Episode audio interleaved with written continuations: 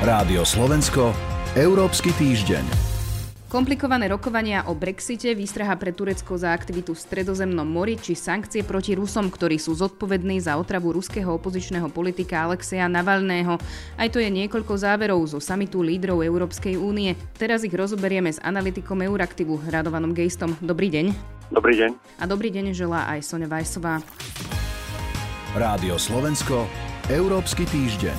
Pán Gejst, začneme ale účasťou slovenského premiéra Igora Matoviča na samite. Tá vzbudila okrem iného pozornosť aj preto, že so sebou odmietol zobrať štátneho tajomníka z Ministerstva zahraničných vecí Martina Klusa. Preto by ma zaujímalo, že ako sa vlastne delegácia na summit formuje a vyberá. Neexistuje žiadne európske pravidlo, ktoré by hovorilo, kto má alebo nemá ísť premiérom na summit, ale minimálne na Slovensku zvykosťou bolo, že s ním ide väčšinou štátny tajomník ministerstva zahraničných vecí, ktorý má na starosti európske záležitosti. Čiže z tohto pohľadu to bolo nezvyčajné rozhodnutie, čo neznamená, že na to premiér nemá právo. Skôr je potom problém ten dôvod, pre ktorý ho urobil. Ak sa na to pozrieme z hľadiska ochrany slovenských záujmov alebo presadzovania slovenských záujmov v Európskej únii, tak ten dôvod bol nedostatočne nerelevantný, podľa mňa to bolo zlé rozhodnutie. A druhou vecou potom je, do akej miery môže byť takáto delegácia efektívna. Myslím si, že má zo sebou šerpu, to znamená niekoho, kto ako keby predrokováva. Je veľmi dôležité, pretože to je ten človek, ktorý vie najviac o agende. To je ten človek, ktorý vie no, v prípade potreby do istej miery aj zastúpiť premiéra. Čiže ak je delegácia bez niekoho takého, a to je jedno, kto ním je, ale u nás je to štátny tajomník, no tak potom samozrejme jej postavenie je ťažšie a ťažšie môže, ťažšie môže presadovať záujmy krajiny. Premiér argumentoval, že si vybral eh, zástupcu z ministerstva zahraničných vecí. Je to, je to podstatne iné? No, je to iné, ako keď je tam štátny tajomník, ktorý je predsa len politická funkcia a je to človek, ktorý, ako opakujem, dovtedy mal hlavnú zodpovednosť za vedenie tých prípravných rokovaní. Čiže v každom prípade to oslabí pozíciu tej delegácie. Je to podobné ako keď napríklad na zasadnutie rady nechodieva premiér, ale chodí iba štátny tajomník alebo pošlu iba niekoho zo stáleho zastúpenia.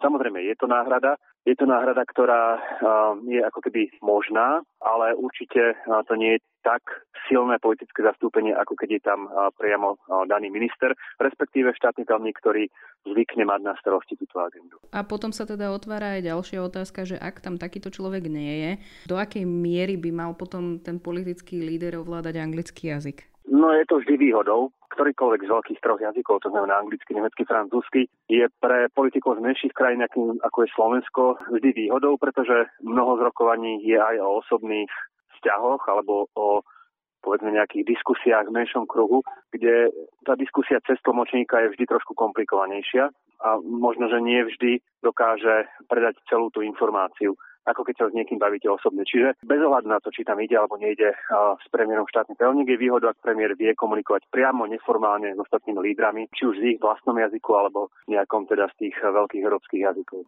Poďme teda k samotným záverom samitu a tým je napríklad aj ďalšie presunutie rokovaní o Brexite. Britský premiér Boris Johnson opäť povedal, že ak Únia nezmení prístup, Spojené kráľovstvo odíde bez dohody. Zástupcovia Európskej únie povedali, že budú aj teda naďalej v nasledujúcich týždňoch e, s Veľkou Britániou rokovať. Je toto taký najväčší záver z toho samitu, alebo e, boli tam aj také nejaké zásadnejšie veci?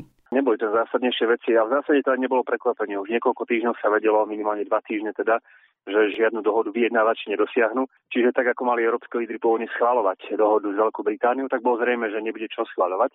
Zároveň síce existovalo takéto ultimátum britského premiéra, že ak do polovice októbra nebude nastavovať dohoda, tak Británia odchádza z rokovaní, ale všetci vedeli a, a vlastne britský premiér to v zásade aj nepriamo povedal, že oni z tých rokovaní neodídu. Samozrejme, sú tu nejaké tvrdšie vyhlásenia, čakajú, každá strana čaká nejaké ústupky z tej strany druhej, ale dôležité tie rokovania pokračujú.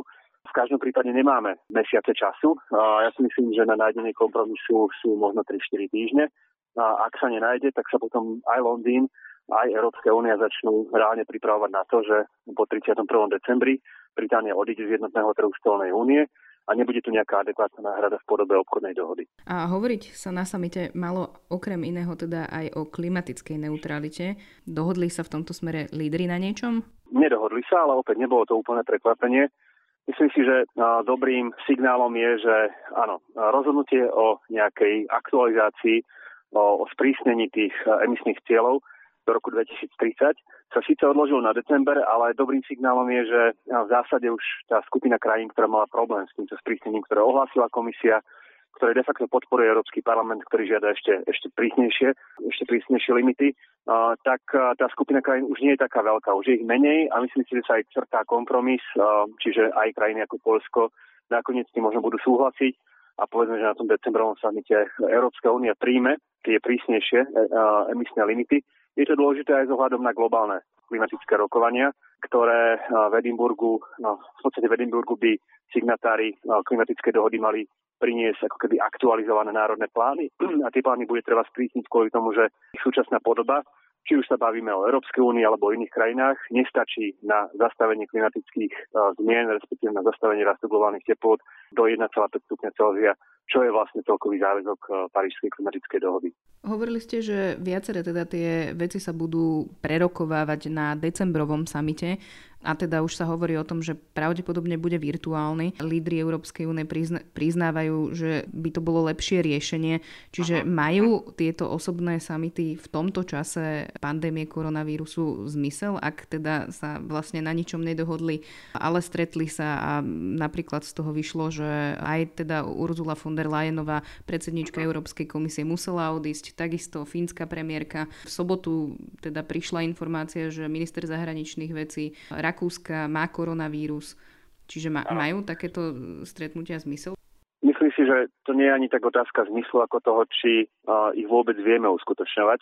A samozrejme pri takomto type hrozby uh, vždy sa to sami rozpadne, pretože niekto z dôležitých aktérov na ňom nebude. Uh, čo, čo znamená, že potom je už lepšie, bezpečnejšie uh, a efektívnejšie urobiť ten summit virtuálny. Myslím, že rokovania o fonde obnovy, o viacročnom európskom teda finančnom rámci ktoré sa podarilo uzavrieť v podstate v lete po niekoľkých mesiacoch uh, pomerne tvrdých vyjednávaní priam hádok, by sa nepodarilo uzavrieť, keby sa nakoniec tí lídry nestretli fyzicky. Čiže, čiže tie virtuálne samity áno, sú dobré, uh, sú niekedy užitočné, ale v konečnom dôsledku niekedy je potrebné, aby sa tí lídry stretli, práve preto, že rokovania nie sú iba o tom, že je tam 27 lídrov za jedným stolom, ale aj o tom, že sa menšie skupinky môžu separátne stretnúť, môžu prebiehať bilaterálne rokovania.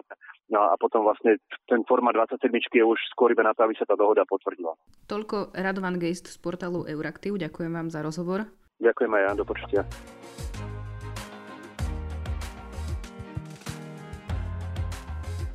A toľko aj relácia Európsky týždeň. Pripravili ho portál euraktiv.sk a Sonja Vajsová.